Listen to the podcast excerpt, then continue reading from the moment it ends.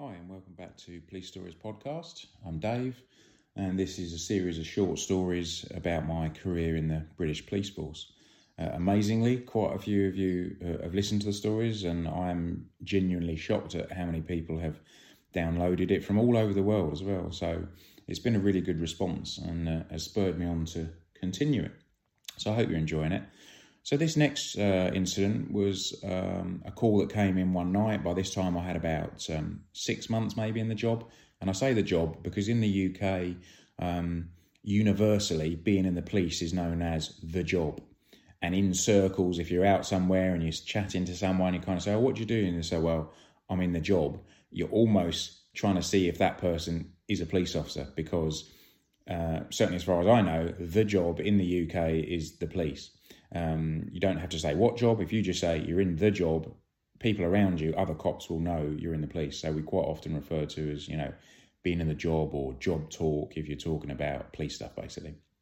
Just a, a little matter of fact there. So I've been in about six months at this point, a little bit more confident, uh, been to quite a few varied things. At this point, I hadn't really been to anyone sort of overtly with a weapon. We had, uh, you know, you get lots of calls um, 999 calls, emergency calls, um, a lot of them are false. Uh, sometimes deliberately, you know, kids ringing up thinking it's fun to see a cop car or a fire engine turn up on blue lights. And a lot of the time, it's it's genuine. You know, it's it's with good intent. Someone's seen hanging around the garage or whatever, and someone rings in and says, "I'm not really sure about this guy. I think this is a bit suspicious." So, sure enough, you go along, have a chat with them, find out, you know, it's the garage owner, and actually they were just waiting for their friend or whatever. So, genuine calls a lot of the time we would get calls to say, you know, this person has a weapon, I believe they have a knife, etc. And when you get there, it's actually not true. Uh, rarer to get calls, or it certainly was at that point, um, that people are actually overtly carrying a weapon. But that's what this call was. This was a call to a place called the Barton, which was a pedestrianised sort of shopping uh, area, if you like. Uh, concrete walkways down the middle, shops either side, very run down. The Barton had a bit of a um, a reputation, you know, as not being a great place. Uh, a lot of sort of poverty there, and a few issues, you know, drugs, drink, etc. So it's called the Barton, male in the street with a machete, um, and this came in from about three or four different callers, independent witnesses.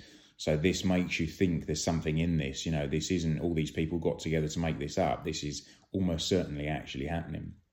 So we go racing off to the call. Bit longer of a blue light run this one. It was on the outskirts of the town, so it took a little while to get to.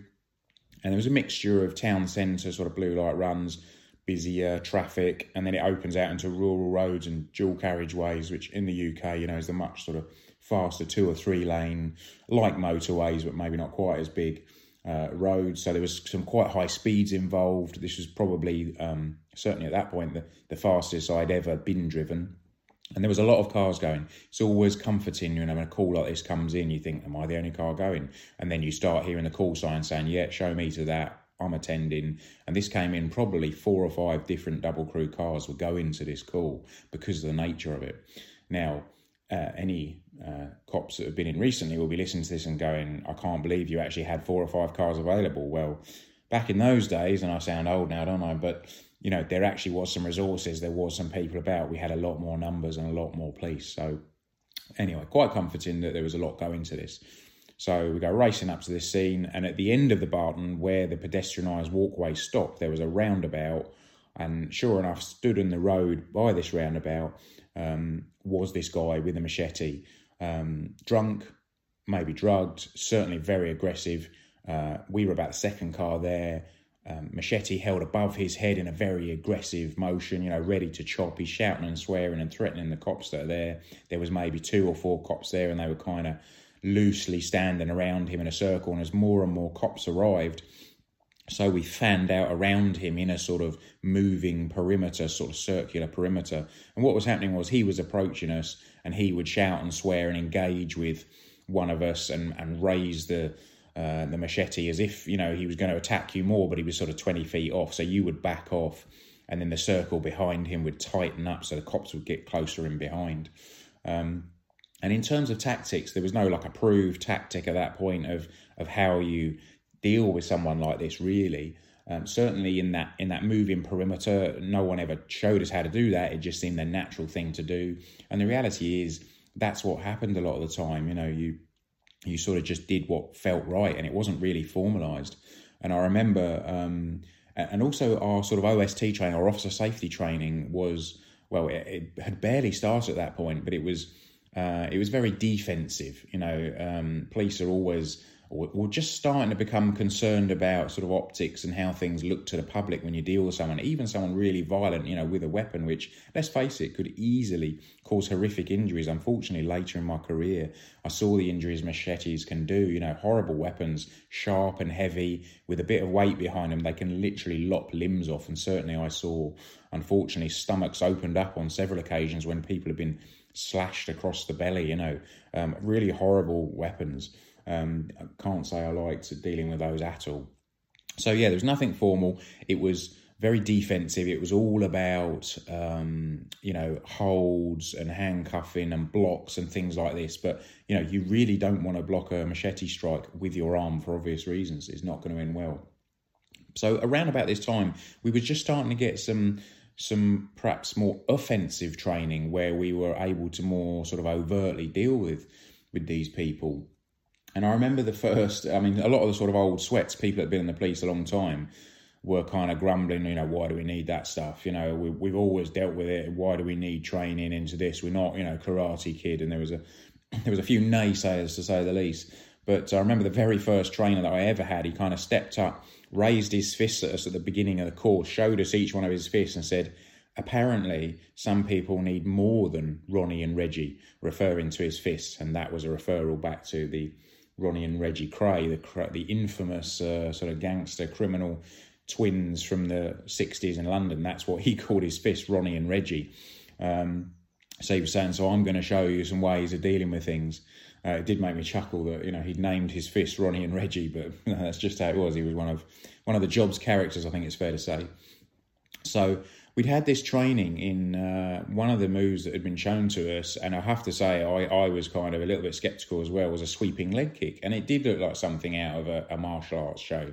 And basically, the intention was that ideally you'd surprise the person. So if he was speaking to one of your colleagues and they'd come and need to perform this sort of move, you basically stepped in um, and kicked him hard. I mean, as hard as you could in, and as fast as you could and the sort of target zone was the middle of his calf. Um, and the idea was that you sort of swept his legs out from under him, hence the name. Um, so that was one of the things we've been shown. Now in training, you know, we saw a couple of videos, and of course, it, again in training, oh, it looked brilliant, perfect, and it did exactly what it should do. Of course, we had to go in training, and invariably, because your friend was waiting for it, and you know, obviously it was training, so the kick wasn't as hard. It, it didn't seem that effective, but it was one that you know you sort of put away in the memory banks. Um, so so we had that, you know, as as part of our armory to deal with these things.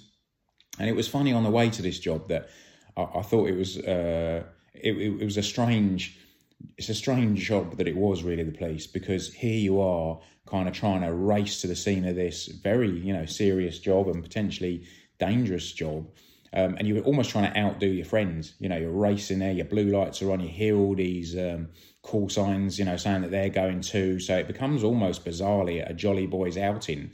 And it was like you're racing to get there first. Um, you know, and I was thinking, what other job in the world, you know, do you drive? You know, oh, let me drive faster. I want to get the kick in first. I want to be seriously injured. Let me get there first. It's a bizarre scenario that you're driving faster and faster to get to this dangerous scene so that you can be there first. And almost things can happen to you first. It's it's probably fairly unique in that point. I don't think many other people kind of try and outdo each other to drive faster to this very dangerous, you know, sort of violent situation. But you know that it is what it is. That's that's kind of how it works, and, and that's what the public would expect of us. I assume, you know, um, somebody there is nobody else to deal with these people, so ultimately it will fall down to the police. So anyway, I digress slightly. So here we are in this moving sort of perimeter around this guy. By now, there's about maybe 10 of us in a circle around this guy. He's in the middle and he's turning from one to the other, raising the, the machete and sort of advancing with it above his head in like a chopping motion, ready to sort of slash at someone. And that cop would invariably would back off and so the, t- the circle would tighten up behind him and get in closer behind him, maybe with a view to doing something. At this point, even though he was kind of drunk, he would realise that the cops were closing in behind him, the circle, so he would turn immediately and kind of charge towards someone, and they would back off, and then the circle behind him would kind of move in, you know. So it was this ebbing and flowing circle. And uh, this continued for about 10 minutes. And to be honest with you, I was thinking at this point, I don't really know how this is going to come to a conclusion because we're not going to go away. He doesn't look like he's about to give up. And the cops were trying to engage with him, speak to him, but he was beyond listening. You know, there was no talking to this guy. And I was thinking, you know, this is going to need someone, one of us to end this, but I'm not really quite sure how. And it's going to need someone to step up and and get closer to him. Ultimately, you know, we didn't have the luxury of incapacitant sprays and tasers and baton guns, and I think all those things are fantastic, really, and they've actually saved a lot of lives, both police officers and you know suspects, because you know up until that point, all you had was firstly you had to get within striking range of whoever it was that had the weapon. So there's a very high chance you are going to get hit by a machete or whatever the weapon was because you know you have to get close enough to deal with him, and and therefore you are very much on offer. Um, whereas, of course, or the other option was basically hitting them on the head with a baton or a truncheon. But of course, that creates a very real risk for them. You know, you can imagine if you hit someone hard on the head, that could be fatal or certainly create serious injuries. Um, so now we've got the ability in modern day times with taser and baton guns, you know, and incapacitant spray, CS, PAVA, etc., to step off and actually be um, you know, have a bit of distance. So it creates that safety, but also the person has short term pain. You know, I've been pepper sprayed and CS both on purpose and by mistake um, during training on live incidents. Invariably, you'll get some on you, and I can tell you it really hurts. You know, um, and certainly taser clearly is five second burst of fifty thousand volts. You know, absolute agony. The whole body stiffens up someone locks into position and falls invariably, hopefully, like a tree onto the floor. So they have terrific pain for a few seconds. But the reality is, then people are on them, they're getting handcuffed, being restrained, and that's it. There's no further injury to them. Whereas if you go and hit them straight on the head with a baton, um, you know, they could die. Likewise, if I have to get close enough, I can hit them with my baton. If they've got a machete, for example, then obviously I am within striking range. So I honestly think all those range of things we have now. And although, again, old school cops will tell you, well, you look a bit like Tackleberry, you know, with all these bits hanging off your belt and you've got tasers and body armor and all this, but, you know, things evolve, you know, we move forward. And as I say, I think all those things have, have given cops, you know, some good options and is, is ultimately safer all round. Unfortunately, occasionally it goes horribly wrong, you know, and people have died as a result of these things. But I think far more would have died um, without, on both sides, you know, without the use of those things. Anyway, again, I digress and we'll go back to Mr. Machete. So there is this evolving, moving sort of perimeter around him, ebbing and flowing, him threatening cops, them backing off, the ones behind closing up. And so this went on. Anyway, around about this point, one of my uh, uh, colleagues at the back, as he came forward and basically was, you know, doing his raising of, of the machete, Chris, a friend of mine, closed in really tight and very fast behind him. And amazingly, in, and in fact, to everyone's amazement, performed the most perfect sweeping leg kick we'd ever seen. The contact point was ideal. The guy was taken completely by surprise. Um, his boot sort of made contact with the middle of this guy's calf. And because it was surprising and as fast and as hard as he could do, it was just brilliant. He was completely upended, this guy, and he ended up landing flat on his back on the road, which is obviously quite hard. And the impact of him landing on his back was enough for him to both hit his head and his hand on the ground hard enough that it did shock him and he dropped the machete and it sort of clattered away from his hand. Well, this is all the uh, chance we needed. Trust me, everyone knew this was our chance, and everyone closed in very quickly. So you had this almost comical moment where you've now got uh, 10 cops running at this guy and literally leaping on him, and it becomes almost like a, a bundle like you might have had at school. Everyone just jumps on and grabs a bit. And again, it always makes you laugh because, you know, in training, it's nice and slow. It's like take the arm like this and twist the wrist like this, and you just clip a handcuff on. And then the reality is, in this scenario, he goes down on the floor. We all just leap on and grab a bit, any bit you can.